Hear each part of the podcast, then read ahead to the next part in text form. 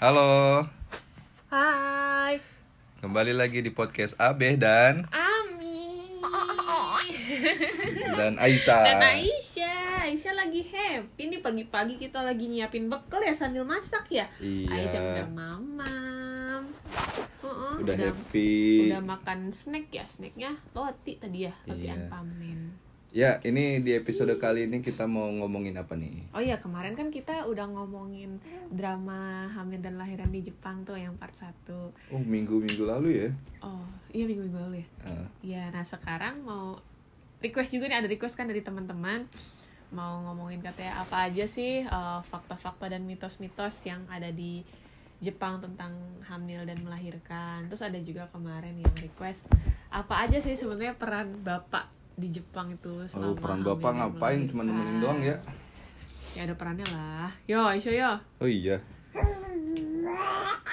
Tuh, Uh, tuh denger tuh kata Aisyah banyak, kata diomelin. Aisyah. Banyak perannya. ya udah mungkin coba dibahas dulu ya kayak sebenarnya kalau di Jepang itu apa ya mitos atau fakta apa gitu ya yang Yang- selap yang ada selama ham- lah- yang paling hamil dan yang lahiran. paling mencolok sih menurut Ami itu kenaikan berat badan itu amat sangat mencolok kenapa kalau ngelihat maksudnya kalau nge- Allah wakbar eh Aisyah Yes. jadi kalau Iya dong. ngebandingin waktu itu kan Ami hamilnya hampir barengan sama adik ipar ya Oh iya, nah, nah kalau ngebandingin sama adik ipar yang itu di Indonesia ya. Mm-mm. dia itu eh, apa ya? Kalau selama dia hamil itu pasti dicek berat badannya. Jadi ibunya itu selama kontrol tiap kontrol maksudnya Mm. itu harus ada kenaikan berat badan. Iya. Kalau di sini Jadi ya boleh ada kenaikan berat badan, tapi dari awal hamil itu kita dihitung tuh sama bidan atau perawat ya waktu itu yang hitung lupa. Jadi eh, BMI kita, body mass index kita itu dilihat batas atasnya berapa kan dari tinggi badan sama ini ya dari tinggi badannya nah waktu itu Ami tuh body mass index itu maksimal beratnya 64 kilo Wah, 64. maksimal nah wak- pada saat baru hamil itu Ami tuh beratnya itu 54 Eh, berapa kilo tuh namanya maksimal? maksimal enggak sebelum taruh taruh aja yang taruh aja yang beh taruh aja beh Aisyah tidak tidak mau digendong Iya udah deh. ya Hmm. jadi eh, waktu itu ken- kenaikannya itu hanya boleh 10% dari batas atas BMI normal nah, Ami waktu itu kan 64 nah 10% dari 64 kan 6,4 ya 6,4 ya. 6,4 ya ambillah 7 lah taruhlah Iya dah, 7 iya dah. nah awal Ami hamil itu 54 Hmm. 54 ditambah 7 61 jadi Ami itu hanya boleh maksimum naik sampai 61 kilo Hmm. gitu kalau di Jepang seperti itu Ba- Iya, emang kalau ibu-ibu di Jepang tuh kalau dilihat kalau hamil ya cuman yang melendung perutnya doang sih. iya iya, Ba- iya. Badannya itu tetap kurus gitu. Ah, kayak ikan gapi ya badannya oh kurus, iya benar juga ya. perutnya gede iya kalau di Jepang tuh kayak Kalau gitu enggak ya, kalau biasanya kalau orang Indonesia kan emang kayak hamil nih ya. Kayak perutnya mendung, tapi emang Badannya badannya, juga, juga jadi melar. melar gitu. Ha, Tapi kalau di Jepang tuh kayak bener-bener melendung perutnya doang ya. Iya, Ja- makanya jarang kecil-kecil. yang yang badannya itu ikutan iya iya lebar. banyak kecil-kecil gitu Ternyata emang itu itu disuruh banget sama dokter ya. disarankan karena eh, yang pertama biar turunnya gampang turun berat badannya setelah Oh iya, melahirkan benar itu ya. gampang kalau Ami mau cerita dikit dulu eh, maksimum Ami nyampe lahiran itu 62 ya Be, Hmm. ya ya 62 jadi itu sempat kena kartu merah itu beberapa minggu sebelum lahiran Oh iya itu soalnya emang minggu minggu minggu deket lahiran memang nambahnya tinggi. namanya banyak ya Cuman eh, dan waktu itu bandel. 2 kilo dalam satu minggu itu bandel Jadi karena- minggu karena sebelumnya itu snack Ami mau snack. cuma 60 ya. 60 ya, Beh ya. Jadi minggu sebelum itu Ami cuma 60. Nah, begitu minggu berikutnya itu udah 62. Terus ya ditanyakan sama bidan, "Kamu makannya apa aja?" gitu. Bidannya udah jutek soalnya katanya di kamu harus dapetnya kartu merah gitu.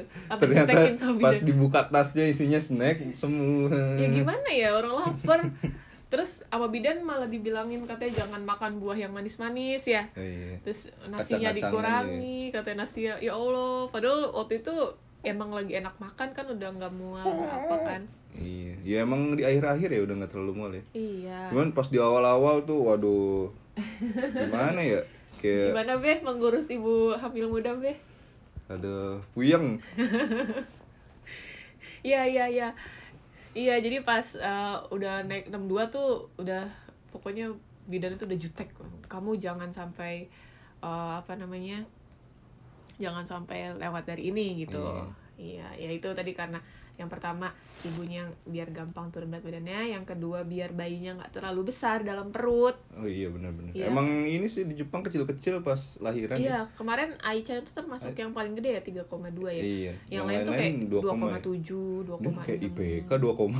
iya makanya Aichen tuh yang paling gede 3,2 yang lain tuh kayak hah ini eh, cowok apa cewek kan gitu cewek Udah oh, lah, cewek udah besar lah. sekali gitu Yaudahlah, yang lain apa lagi nih? terus eh, yang ketiga eh tak dulu masih ada lagi yang Aduh, ketiga masih itu banyak banget. untuk menghindari komplikasi komplikasi selama hamil jadi kalau terlalu besar ibunya takutnya kena diabetes kehamilan itu loh oh iya. Heeh. Nah Apa itu tuh, apa sangat tuh? berbahaya kan. Nah di Jepang tuh sangat menghindari komplikasi. Jadi kan kalau komplikasi kayak harus sesar segala macam. Nah itu menurut orang-orang Jepang tuh tidak alami melahirkannya. Jadi ya. Ya sangat namanya menghindari di sesar ya nggak komplikasi. alami. Iya. Udah ya kayak tiga aja. Ya, Ya udah ya. Ya udah. Lanjut eh, terus eh, fakta dan mitos kah? Kalau di Jepang itu nggak ada obat. Harusnya Abe nih yang nanya fakta atau mitos? Ada atau nggak obat? Wah, udah Gitu. diserobot duluan. Oh Gimana? ya? gitu. Baik. Jadi, iya, yang kedua ini sebenarnya di Jepang itu kan apa ya? Kayak jarang obat-obatan ya. Dalam artian kayak kita itu kalau sakit eh, Sangat dika- terbatas. sangat terbatas banget. Pun kalau misalkan dilihat kadarnya itu apa ya? Yang obat-obat yang lemah gitu. Ka- Bener Hmm, kalau dibanding obat-obatan yang di Indo gitu. Jadi ya nggak ba- nggak salah nih banyak apa namanya orang-orang Indo tuh kalau ke Jepang pasti bawa obat-obatan Dari Indonesia. dari Indo. Iya, Karena bener, kalau bener, beli bener. di Jepang kayak Kegemupan. nggak mempan. Bener banget. Nah, terus selama lahiran tuh apalagi tuh kayak kalau ada apa-apa itu kayak nggak pernah dikasih obat ya? Nggak. Jarang, mungkin ada tapi aku lupa. Iya, iya. Dan Kecuali kalau kita yang minta dan itu iya, benar-benar darurat. dan itu nggak dikasih suplemen juga kalau nggak salah ya. Suplemen harus cari sendiri. Oh iya iya. Jadi gimana nih? Ya, itu fakta. Jadi kalau di Jepang nggak ada obat. Bahkan waktu Ami nggak bisa pup, terus Ami bilang ke dokter, dok saya nggak bisa Eh. pup. Terus dokternya bilang, ya udah kau banyak makan sayur, kau Eh. banyak makan yogurt.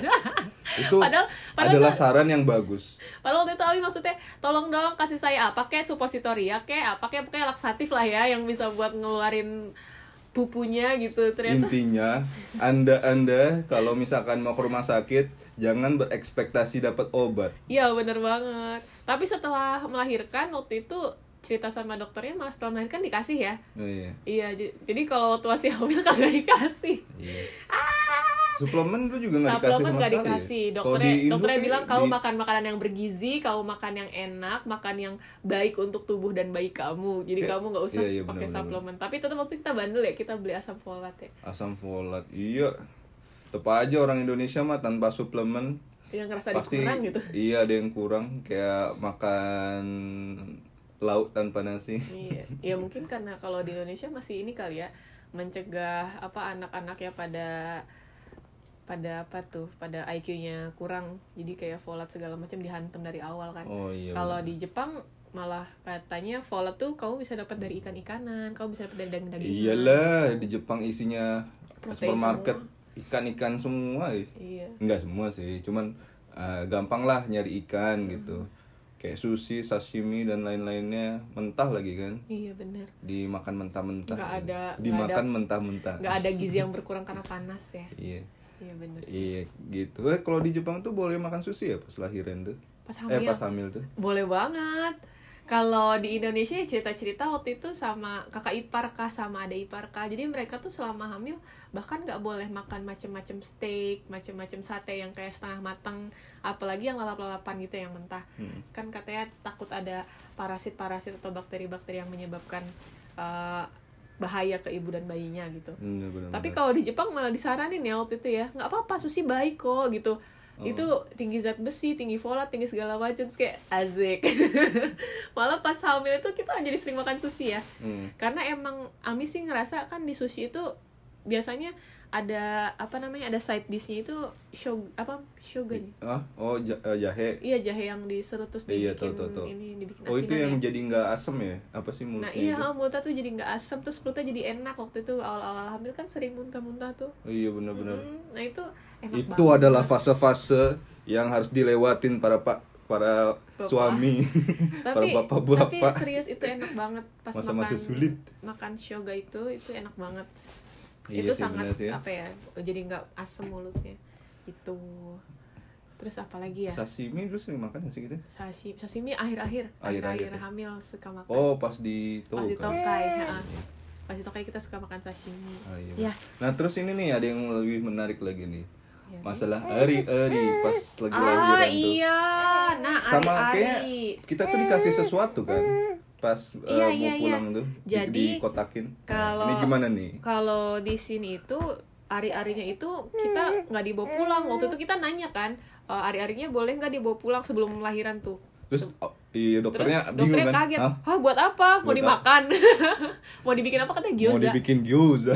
mau dibikin gyoza terus Oh, kata, tidak. oh bukan bukan enggak lah kita nggak makan ari-ari soalnya katanya ada se, se- suatu etnik gitu ya etnik Ah, iya, iya. dari luar negeri juga dari luar Iya Jepang katanya tuh Eh, dimakan. dimakan katanya untuk mengembalikan stamina ibunya setelah melahirkan katanya gitu Eh tapi kayak di hewan-hewan itu ada gak sih yang Iya di hewan dimakan setelah lahiran ada yang dimakan. Anjay.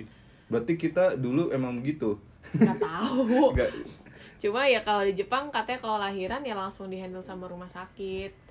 eh tadi Tapi eh, sebelum sebum kita waktu itu kan kita lahiran di Mito Hmm. Red Cross Hospital ya. Nah waktu masih di Handai Byoin itu Hmm. di Osaka University oh boleh Hospital boleh ini. bukan boleh bukan boleh diminta tapi eh, kita nulis inform consent gitu tanda tangan Oh, inform consent iya. kalau kalau kamu lahiran di sini hari-harinya boleh atau tidak dijadikan bahan penelitian. Oh kalau di Osaka kan itu emang rumah sakit. Iya. Penelitian kayak Ah, apa rumah tuh yang di sakit. Depok itu? Iya, rumah Eh, sakit di pendidikan Depok memang lagi. kan. Heeh. Mm-mm. Iya, jadi kalau uh, di Osaka University kita boleh yes atau no gitu. Oh. Kalau kita kemarin yes atau no sih? Kenapa? Eh kan Iya. kita di Red Cross Nggak eh. nggak sempat Hospital. nggak sempat lahiran ya, jadi kita nggak Iya. sempat ngisi-ngisi kayak gitu ya. Kayaknya dulu di Osaka itu banyak juga, eh nggak banyak sih, Iya. ada yang ngambil ari-arinya terus ditanam di Oh, situ. gitu? Iya. Iya. tapi Kalau- gimana caranya? Ya tanam aja di sini kan kita ada Tanah. ada tanah tuh. Ya gali-gali. Ah, Tapi Aduh. dulu pernah nanya ke orang Jepang yang apa yang, yang di rumah sakitnya itu Hmm. kayak lah emang kayak dulu itu ari-arinya gimana gitu Iya. Ah. oke sekarang kan dikasih rumah sakit Heeh. nah dulu itu diapain eh ternyata dulu itu orang Jepang ditanam juga Oh, sama kayak ya. orang sama Indonesia iya tapi kalau sekarang sekarang itu ya emang dikasih rumah sakit emang diregulasi gitu Iya. tapi kalau di Indonesia nggak tahu deh Enggak kalau di Dibawa ya? sini kalau di Indonesia dibawa dibawa pulang terus ditanam. Oh, iya. Tapi mungkin ada beberapa juga yang di rumah sakit terus diambil sama rumah sakit. kayaknya ada mitos ya kalau ari-ari itu ditanam Iya katanya itu te- temen anaknya gitu. Jadi kalau misalnya ditanam nanti biar anaknya kangen sama rumah gitu. ya Iya. katanya. Jadi kalau misalkan ditanam di Osaka, Aisyah ntar kangen sama Osaka ya? untung nggak ditaruh nggak ditanam di ya? top guys. kangen tokai kamu ya. nah terus ada lagi yang menarik di sini. Jadi kita nggak dikasih ari-arinya, tapi kita dikasih eh, apa namanya kenang-kenangan, memori gitu dari rumah sakit. Itu kotak, kotak untuk mewadahi tali pusar. Oh iya tali pusar ya. Cakep lagi kotaknya ya bagus ya. Eh, kayak Kotaknya kotak tuh ukiran. sake sebenarnya itu. Oh kotak iya. sake itu kotak kayak gitu, terus kebuka nggak ada tutupnya gitu. Buat minum orang Ah, ah, sake ah, itu orang Jepang. Iya tapi itu bagusnya itu ukiran gitu loh ya. Iya. Cuman, Bagus. cuman kayak masih nggak ngerti tuh, aduh tali pusar ngapain di Iya. dipelihara ya? Ya emang kenang-kenangan sih Kalau memori. di Indonesia ada ini sih ada kepercayaan. Jadi katanya kalau misalnya anaknya sakit, masih bayi gitu, masih bayi terus anaknya sakit. Oh dikasih minum ya? Iya, jadi tali pusarnya itu direndam di air panas. Wah itu terus vi- anaknya direndam. mitos apa fakta itu? Nggak tahu. Waduh. itu betul atau fakta nggak tahu. Ini kita serahkan Cuma kepada kalau netizen. di kalau di Jepang ada bank ini ya, bank stem cell gitu ya. Oh iya tuh. Nah, jadi nanti tali pusarnya bisa ditanam di sana, bukan ditanam sih disimpan di sana. Jadi kalau suatu hari anak yang ada penyakit-penyakit yang tidak bisa diobati atau penyakit degeneratif gitu, Hmm. itu bisa pakai stem cell dari tali pusar. Iya. Terus apa lagi ya? Kayak masalah sesar sesaran kayak lahiran.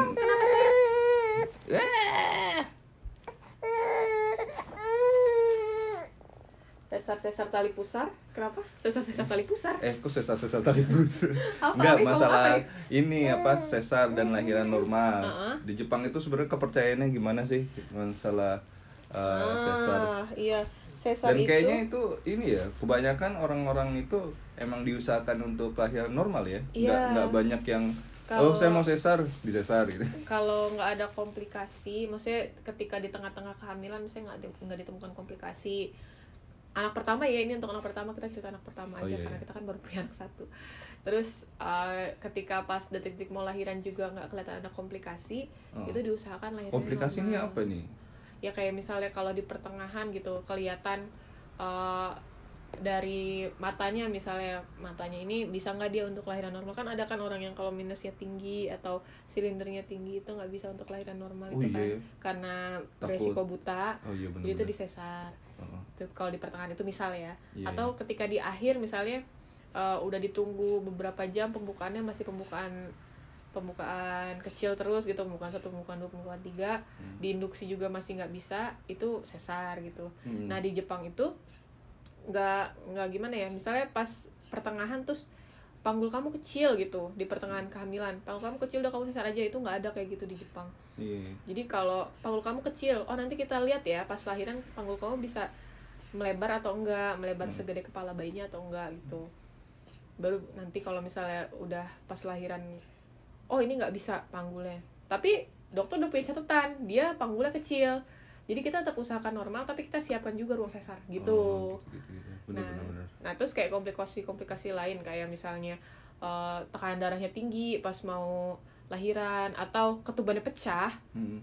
Nah, itu sesar. emang kalau ketuban pecah itu langsung sesar Enggak, enggak langsung. Ada juga yang kayak Normal, kan? kalau ya rembes. nggak maksudnya kayak kalau kalau- masih ketubannya masih memungkinkan kan ada beberapa teman kita yang Iya. ketubannya pecah duluan ya. Iya, ya maksudnya kalau ketuban pecah kan Hmm. ya in- itu berarti kita harus ke rumah sakit Iya, kan iya, dan iya. terus ya nggak setelah merta langsung disesar. Iya, tapi kan ada kan yang orang nggak tahu apalagi anak pertama misalnya ketuban pecah, oh kayak pipis doang, ternyata Tapi oh tapi emang itu bahaya sih ya. Iya.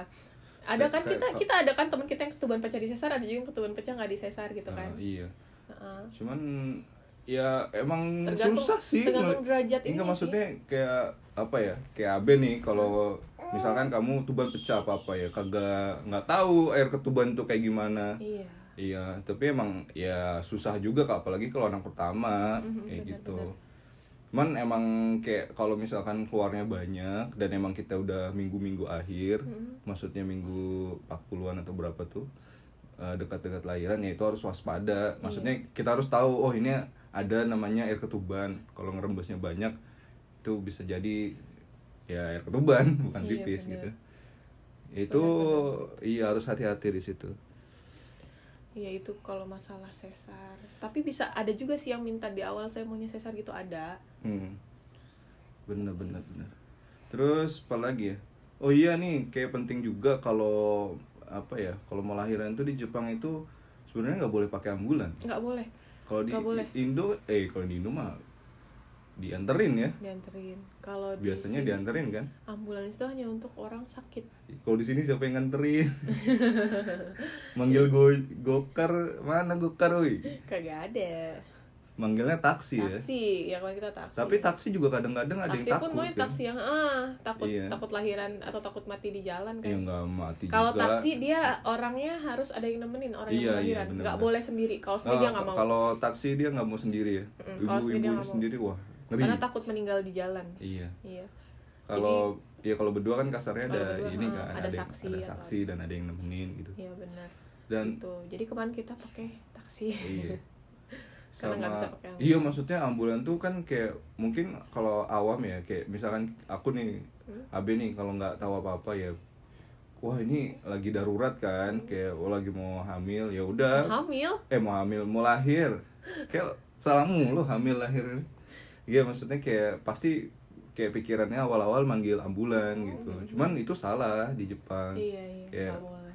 bukan yang nggak boleh sih kayak Nggak boleh, emang nggak boleh. ya nggak boleh ya? Ambulans itu hanya untuk orang sakit dan Nggak orang mau. hamil itu bukan orang sakit. bilang aja istri saya pingsan terus ambulan ngiung ngiung ngiung Isinya kamu pingsan, iya nih mau sekalian mau lahirin Waduh, lama-lama dia ambulan datang balik lagi nggak diangkut tidak boleh Itu tidak di, Tidak disarankan dibenarkan. Ya, tapi dulu kita intinya ada ini ya, ada apa, taksi Kalau ya waktu di Taksi, Ibarat itu yang ada taksi khusus untuk taksi, ibu Hmm. taksi khusus ibu hamil loh, dia lengkap dia peralatan di rumah, di ininya yang dalam. di mobilnya itu tapi emang taksi kayak bener-bener kayak taksi gitu Iya.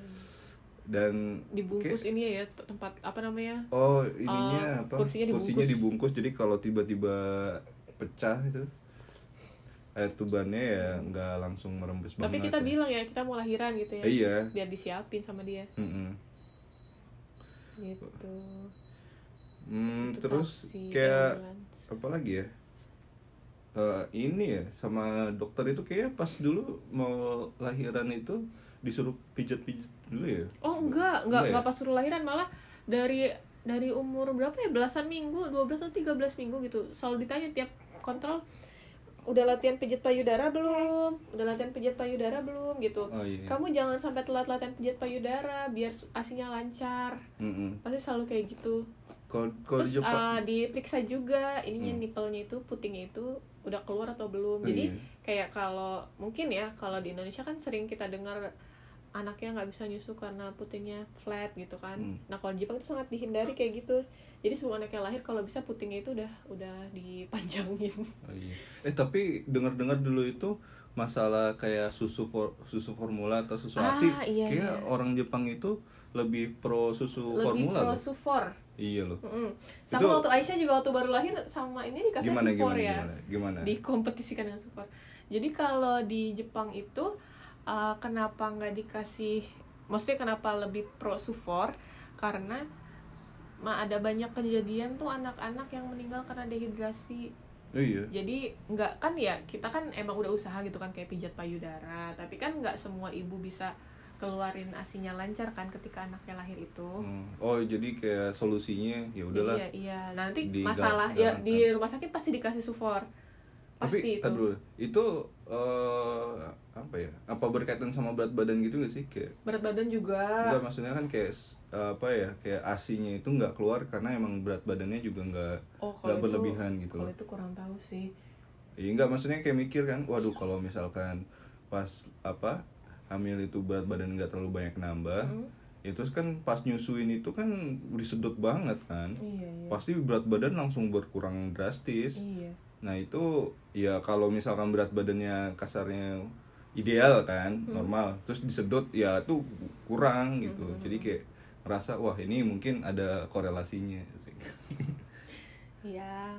Ya, intinya sih kalau waktu itu yang Ami baca-baca karena takut apa bayinya itu kekurangan gizi dan kekurangan hidrasi ya. Oh iya benar-benar. Iya, terus uh, di lain sisi lagi sebenarnya di Jepang itu kenapa di lebih pro sufor itu karena menghindari HTLV penyakit HTLV jadi penyakit yang karena Apa ini? virus itu HTLV itu Iya. nah itu bisa ditularkan melalui susu jadi kalau ibunya kena HTLV ibunya benar-benar nggak boleh nyusuin Oh iya iya. itu HTLV itu di- HCL itu apaan sih?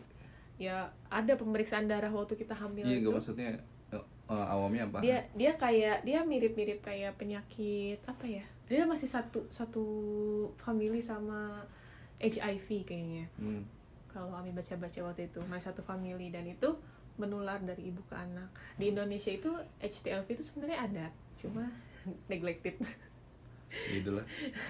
maksudnya tidak di tidak di ini nah kalau di Jepang sangat diperhatikan HTLV jadi jangan sampai generasi selanjutnya tuh kena HTLV gitu Hmm. Oke. tuh Terus kita udah berapa lama nih?